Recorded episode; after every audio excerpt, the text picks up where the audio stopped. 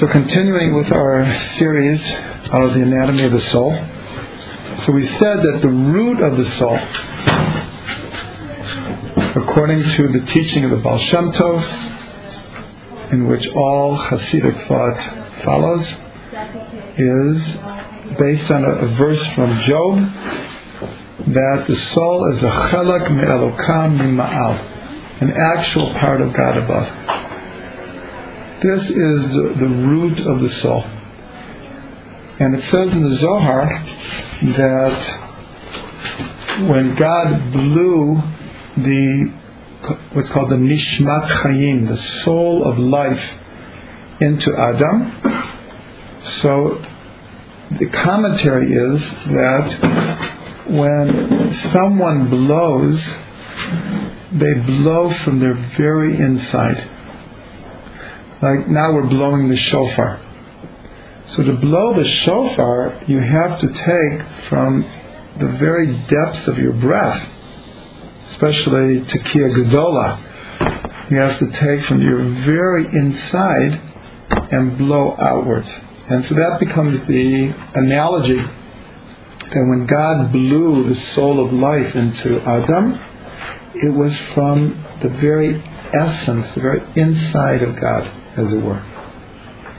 So that's what's called the root of the soul. And the root of the soul is an inverse iceberg, where in this world the mass of the iceberg is below and hidden, and only a little bit is revealed above.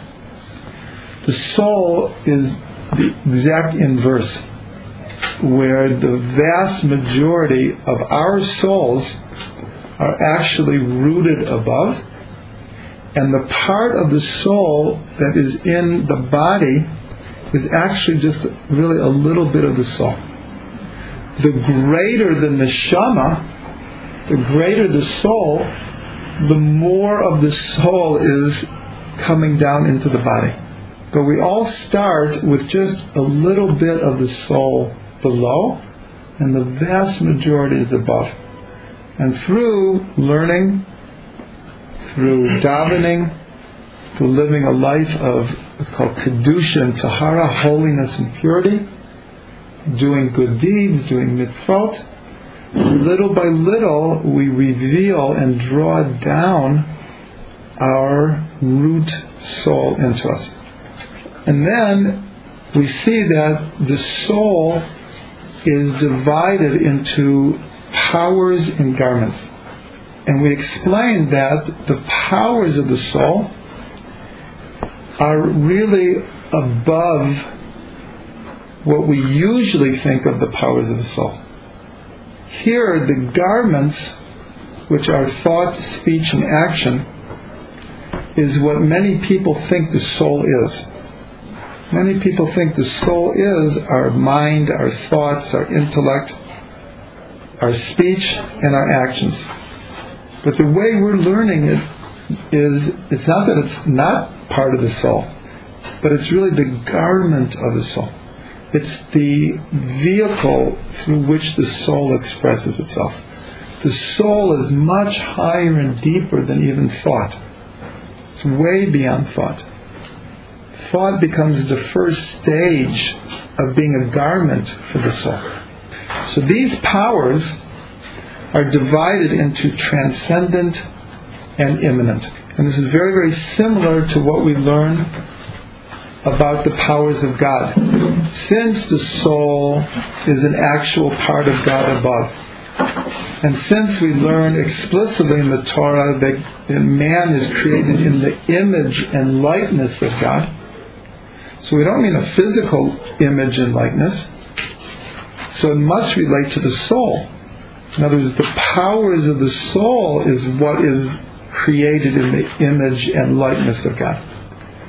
And therefore, just as God has a transcendent nature, we'll call it, and an immanent nature, which means in, in Kabbalah these terms are Sovev Kol Olamim, which means surrounds all worlds, and Malay Kol Olamim, and who fills all worlds. So the expression Sovev Kol Olamim surrounds all worlds. This is the transcendent nature of God. And that part, can't even say part, but that essence of God that is revealed in the world, that is immanent, this is called fills all worlds. And it's the same with the soul. There is a transcendent part of the soul. This is the part of the soul that we're saying that the vast majority is is rooted above. That which fills all worlds in relationship to the soul is the part of the soul that fills the body. And of course, we're told that we're that these two aspects of transcendent and immanent ultimately are one. That's what we say in the Shema. Hear, O Israel, the Lord our God, the Lord is one. But the words are there are two names of God here. Yud Ke Vav Ke and Elokim. And so Yud Ke Vav Ke is thought of as being more transcendent, and Elokim is thought of as being more immanent. But the end of the verse says Hashem Echad. God is one. So the, the name Yud Ke Vav Ke does not remain as totally transcendent. It also is immanent in the world. Transcendence and immanence are are united. They're actually one. Right? So one of the expressions is in Kabbalah it's called Mati velo Mati. He's found, but he's not found. He's there, but he's not there. Very paradoxical. Or he is the place of the world, but the world is not his place. So he is the place of the world, is the immanent aspect of God. But the world is not his place, is the transcendent. So the ten sefirot manifest on three different levels the ten sefirot, the ten divine emanations of God, are manifestations of the essence and presence of God. But the same ten sefirot is a description of the soul qualities of a human being. And thirdly, the sefirot are the, the garments of these ten divine aspects as they manifest in the world. This idea of powers and garments really works from the divine to the soul to the world. It's manifest on all the different all the different levels. So now we can take what we've learned and apply it to the first sentence of the Torah. It says, Bereshit bara Elokim Eta Shemayim ve'eta Aretz. Because if we look here, we're saying there's the root, and the root divides between powers and garments. So in the first sentence, we already have the model. And the model is, it says, God created. This is the essence. This is what's called the root of, here, it's the root of the energy in the world, or the root of the soul. Heaven, Shemayim, represents essence, and earth represents form. Now, we're bringing in two new concepts here that the powers of the soul is what we will call the essence of the soul, and the garments of the soul is what we call the form in which the essence fits in or fills. So you've heard these sometimes in relationship to art or philosophy, the idea of essence and form.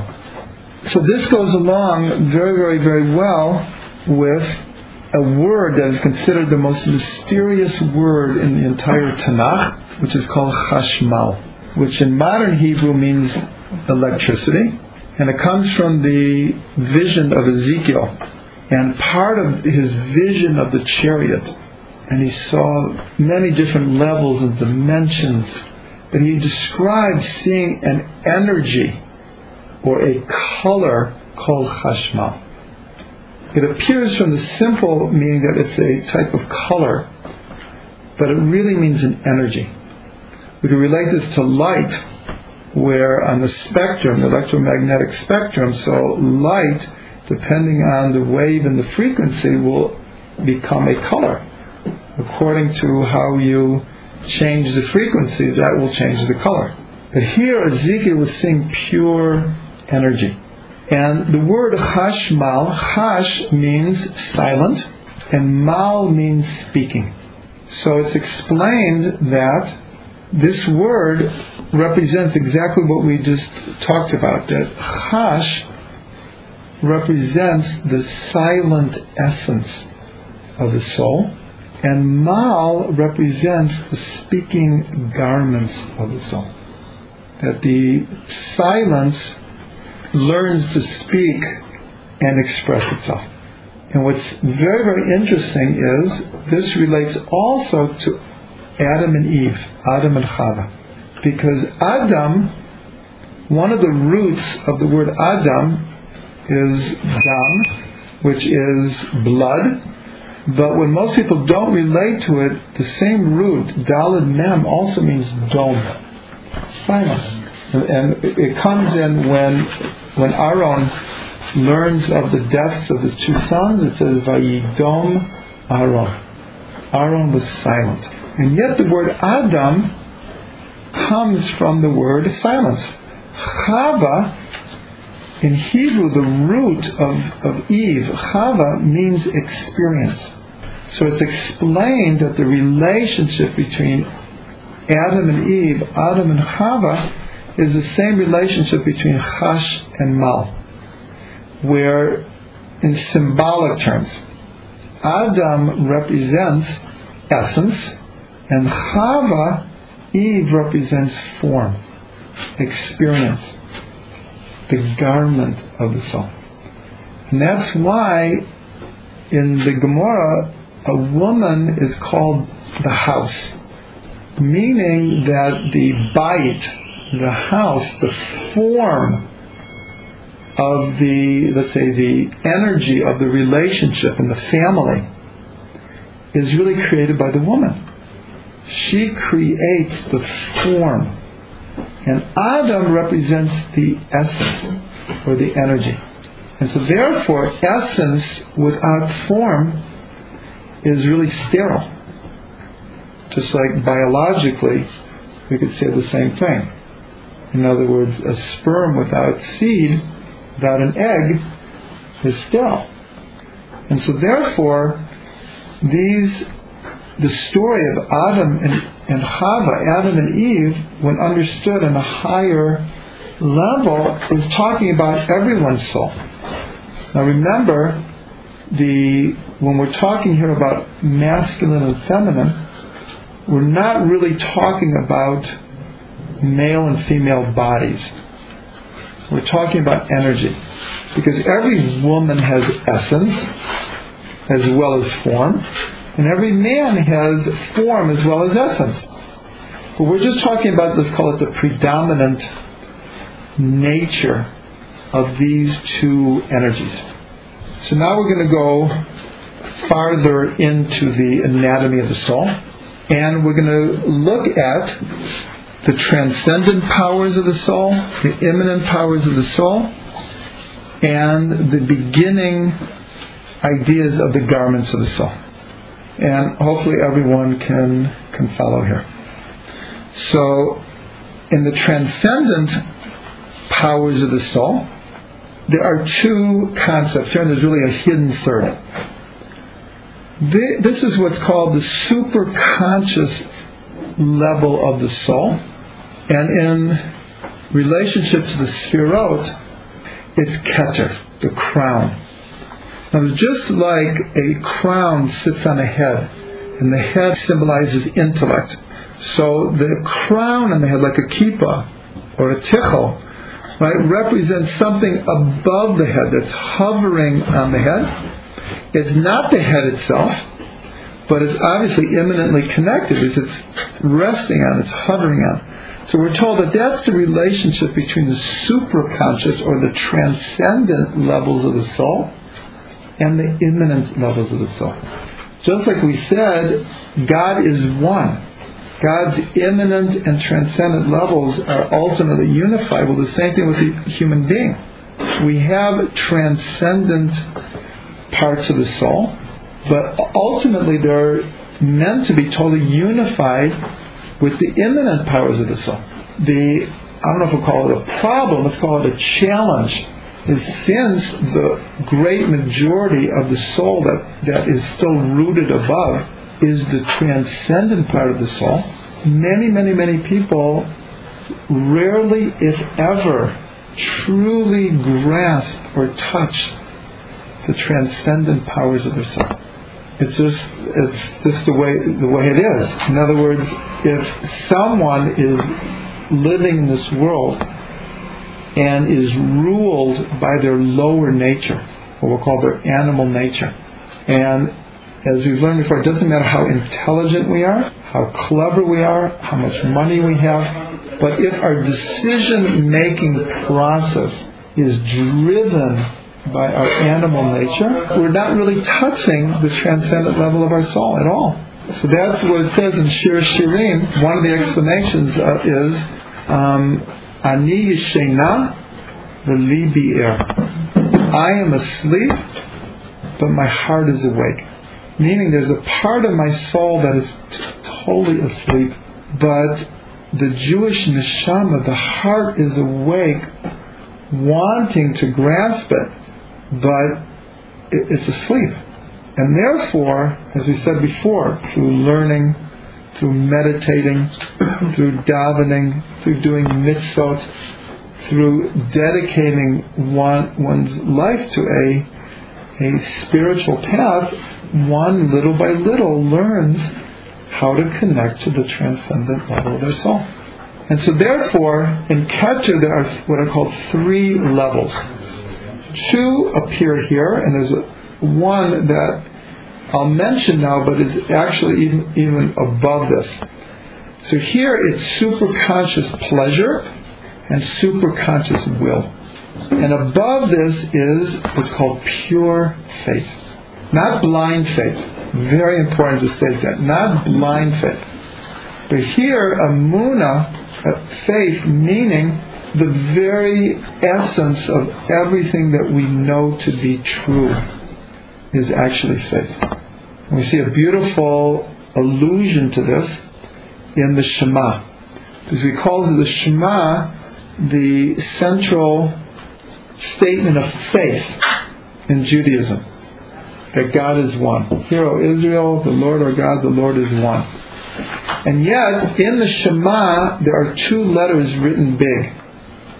The Ayin of Shema and the Dalid of Echad. And that spells Ed, which means witness. Telling us that the, the mission of the Jewish people is to be a witness to the world that God is one. And that has been our mission since Avram. Unbroken mission, unbroken line of tr- tradition that that is what the mission of the Jewish people is. But if you take the word ed and you switch it around, you get da, which means to know. Now, on the surface, this sounds a little bit oxymoronic because usually we think of faith. What does faith have to do with knowledge? Faith is what I believe, but not in Judaism. In Judaism, faith is based on knowledge. That's why the, these two letters are big there to tell us it's not it's not enough to believe that God is one. We have to know it. We have to know it in every fiber of our being. So, on the highest level of the transcendent powers of the soul, but here it's not even written because it's so ethereal that in, in Kabbalah it's called the head that doesn't even know itself. Let's, it's the same thing. Let's say a person accomplishes something, something amazing, and they'll say, I, I had no idea I had this in me. Or I had no idea that I, I had this, this talent or this ability. And the truth is, until then, you didn't know. You didn't know. That's what's called a emun in the It is so hidden, you don't even know that you have it. But it doesn't mean that it's not there. It's again sovev kol it surrounds the soul, but we're not necessarily aware that it's there until we can access it. And then we access it, then it's like, ah, now I understand. But here we'll start from superconscious pleasure. In Hebrew is oneg. And what's interesting is we mentioned in the first class that animals are wired for two things pleasure and survival, which is very close to the two highest levels of the soul here, which is superconscious pleasure and will. So, what this is telling us in a very, very deep way is that even on the lowest level, pleasure and survival are ultimately connected to the highest level. To the highest level. And one example of this is what we call oneg Shabbos, pleasure of Shabbos. So here we we mean the spiritual pleasure of Shabbos, oneg Shabbos. But what's paradoxical? Most of us, and this is not incorrect, relate to oneg Shabbos with many of the physical delights of Shabbos. The eating, the, the good wine, alachaim, a good shluf on Shabbos, going for that slow, nice walk. In other words, the, the physical pleasures of Shabbos is also called oneg Shabbos. But this tells us that they're connected. But if the transcendent level of the soul is not connected to the lower part of the soul, then the lower pleasures take over. And we're not really connected to the fact that there's a spiritual pleasure here. So we can all tell a little bit between the way we eat during the week and the way we eat on Shabbos.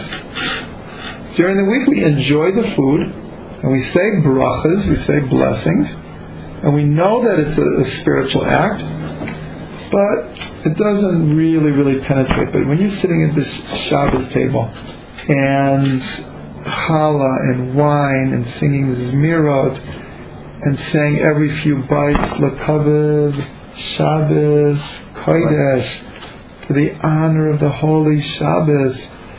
So the food turns into divine pleasure, Oneg Shabbos. But on, on, on a deeper level, the pleasure that we're talking about here in the transcendent level of the soul is the pleasure that the soul gets from its proximity to the divine. This is the real definition of pleasure in the transcendent level of the soul. Because since the soul is an actual part of God above, it gets infinite pleasure from being close to God.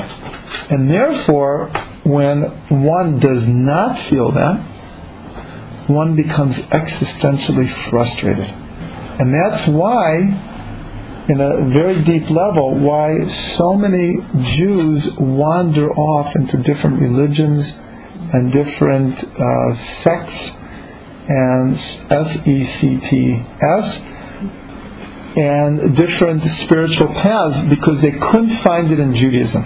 For whatever reason, they couldn't find it, but the soul is still thirsty. The transcendent level of the, of the, of the Jewish soul longs to be close to God. And if they can't find it in Torah, then they'll look somewhere else. And if they can't find it spiritually, they will plunge into physical, material pleasures because they're connected. So if a soul cannot find spiritual pleasure, it will seek out pleasure any other way it can get it. Pleasure is divided into simple pleasure and structured pleasure. So the simple pleasure is what we just described. The simple desire and pleasure to be one with God. And we can experience this in meditation, in music, in nature, in prayer, in doing good deeds, in introspection, and in art. Many, many, many different vehicles in which our soul can connect to the divine spark that is in the soul. That's the divine pleasure. The structured pleasure is that pleasure that we get through the the prism of this world. But it still can be rooted in, in spiritual pleasure. It's only if we let it descend and be taken over by the animal soul that it becomes somewhat uh, degraded. But we're, we're told that we can take all the physical pleasures of this world and uplift them and experience the divine and godliness in them. Here we are, we're sitting around the table for hours and eating and eating and eating and eating. But if we do it in the correct way, it's a spiritual experience. It is physical, but we draw out of it its spiritual source. And this is what the transcendent level of pleasure in our soul can do and is meant to do. And then we have will, which is called ratzon. And on this level, will becomes the the bridge it is still in the transcendent level of the soul, but it becomes the bridge to the intellect, which is the first of the immanent. So, in other words, everyone knows that sometimes we have the will to do something, but we don't have the means to carry it out we're aware in our the transcendent level of our soul that we have a purpose, we have the will to accomplish something. But as we've been talking about before, there are powers of the soul and then garments. Without the garments, the pure transcendent level of will remains just that transcendent. So, will is meant to, in a sense, to be drawn down. A nice example of this is that in, in Kabbalah, the third meal of Shabbos is called Ravin de will of wills. Why? It's a beautiful understanding here because the Shabbos has been building up. First the night, and then the day, and then, if you imagine Shabbos like a ladder, we're climbing a ladder, and third meal is we're, we're really at the top of the ladder. We're at the top of the ladder. But paradoxically, right after third meal, Shabbos ends. So, third meal is called will of wills. In other words, we reach the transcendent level of the soul, but then we become aware that we need to draw into the week. So the Baal Shem Tov once taught that it's possible to, to imagine Shabbos like a circle, where we begin Shabbos and we reach a high point, and then we kind of close the circle and we start the week again. He said that's not a good paradigm. He said a good paradigm is a ladder. That we climb a ladder and we get to the top, so the new week is like this. And then the next Shabbos we go up, and the next week is like this. And it's an ever, uh, ever turning spiral that is elevating. And so, therefore, this is a good example of will here as being the bridge. Is it's the high point of Shabbos, And yet, it becomes the bridge for the next week. It becomes the bridge for the next week. Superconscious will is above the intellect. An example where the transcendent levels of the soul, all of them are activated, is if someone is put in the position to to do kiddush Hashem. That a person is put in a position where they may have to, to die for their beliefs.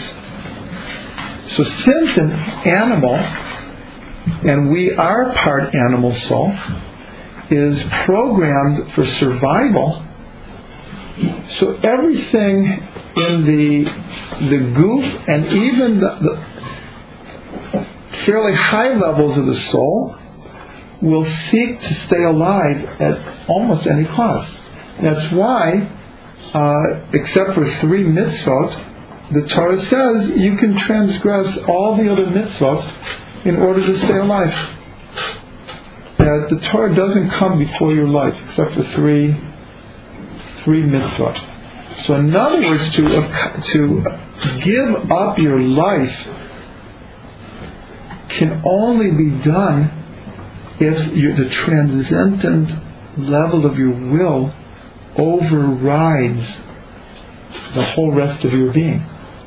Because the, the transcendent level of the soul, remember, is very connected to, to God. The more transcendent the level of the soul, the closer to God. And so, therefore, at that level, will overrides sometimes intellect or reason. But it's not anti reason, it's not anti intellect, it's a higher level of intellect. And that's what's called the superconscious level of will. In, uh, if, if a man won't give a divorce to his wife, so Rambam, Maimonides, says you can beat him until he says, ani, because the man has to give it with free will. So Rambam says you can beat him until he says, I want to. So everyone asks, wait a minute, come on, what kind of trick is this? Right? You're beating him until he says, I want to. So the Rambam says, no, it's actually a deep truth, as, as, as Moshe pointed out, that really, really, in his will of wills, his transcendent will, he wants to do the right thing. He wants to do the right thing. But he's so sunk in his ego and his Yetzer Hara and his frustrations and whatever, he's not giving his wife a divorce. But, but Rambam is saying, but we recognize at the source, he's saying really of everyone, our transcendent level of will wants to do right, wants to do good, and wants to be close to God and do the right thing. So this is a great example of this transcendent level of will that transcends our normative logic sometimes, our normative way of operating in the world. Now we'll talk about intellect. So then we get to the immanent powers of the soul. And the immanent powers of the soul divide between the intellect and what are called the character attributes are also called the emotions. That the immanent powers of the soul do reflect through our intellect and do reflect through our emotions. But they need a lot of purification and clarification. And so, therefore, we see that in the intellect there is a hidden aspect of intellect, and there is a revealed aspect of intellect. And so, therefore, the the hidden intellect is, as you see, it's very, it's right next to transcendent will. It becomes the other side of the bridge. In other words, will is one side of the bridge, and the hidden aspect of the intellect is the other level of the bridge. This we, we can relate to what it says in the, in the Talmud that when a fetus in, is in their mother's womb, an angel comes and teaches them the whole Torah, and then right before birth, the angel touches the baby right here, and the baby forgets everything. So the obvious question is if all along the plan was to touch the fetus's lips here so that he, they will forget the whole Torah, so why teach it in the first place? Great question, right? So the answer, and the way we can relate to it, that's the hidden level of intellect. In other words, sometimes when you learn something or experience something, it will ring true to you because there's something hidden within the soul that has already learned this. And therefore, when you learn it again, it's a uh, an affirmation of what you already know. Everyone has had this experience where you learn something or experience something, and you say to yourself, "I knew this." So that's what's called the hidden level of intellect. And then there's the revealed intellect. That's what we're using now, hopefully. is the revealed level of intellect. And then on the level of character attributes, these even become uh, more immanent because our emotions are like right in our face. They're like right, they're right there. And this is what's called like the battleground of a person trying to uplift themselves and purify themselves. Because the closer we get to our animal nature, the more clarification is needed. And I should point out, because I've mentioned this a number of times, the idea of the animal soul. The animal soul is not a negative concept. It's not evil. It's not bad at all. It's, it's part of our nature. It just needs a lot of shining up. That's all. This needs a lot of work. But the, that, that's why we said that when we can connect physical pleasure with spiritual pleasure, then we're getting to the essence of what Torah wants us to experience in life. It does not want us to cut off from physical pleasure. It does not want us to cut off our, our animal nature.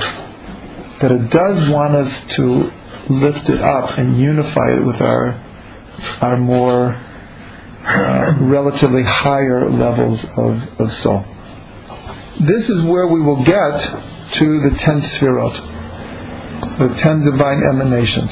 Because when we're talking about character attributes, what do we mean? We mean chesed, loving kindness, gevura, strength or severity, tiferet, uh, beauty, harmony, integration, netzach, which means victory, security, orchestration, hod, which means thanksgiving, and simplicity, and sincerity, and confession, and yesod, which is foundation, and truth, and affirmation, and loyalty, and malchut, which is leadership, and courage, and bravery, and the ability to act in the world.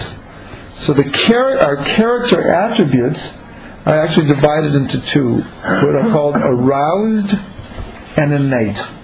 Chesed, Gevura, and Tiferet, loving kindness, strength, and discipline, and judgment, and beauty, and compassion. These upper three are called aroused. They have to do with the heart. And the other ones, Netzach, Hod, and Yesod, are called innate or behavioristic. Because Yesod is always connected to the sexual organs. And that represents our more innate behavioristic part of ourselves. I'm going to end this, this session playing some music in order to meditate upon and integrate what we've just learned. So I'll introduce a type of visualization that we could have while we're listening to the music.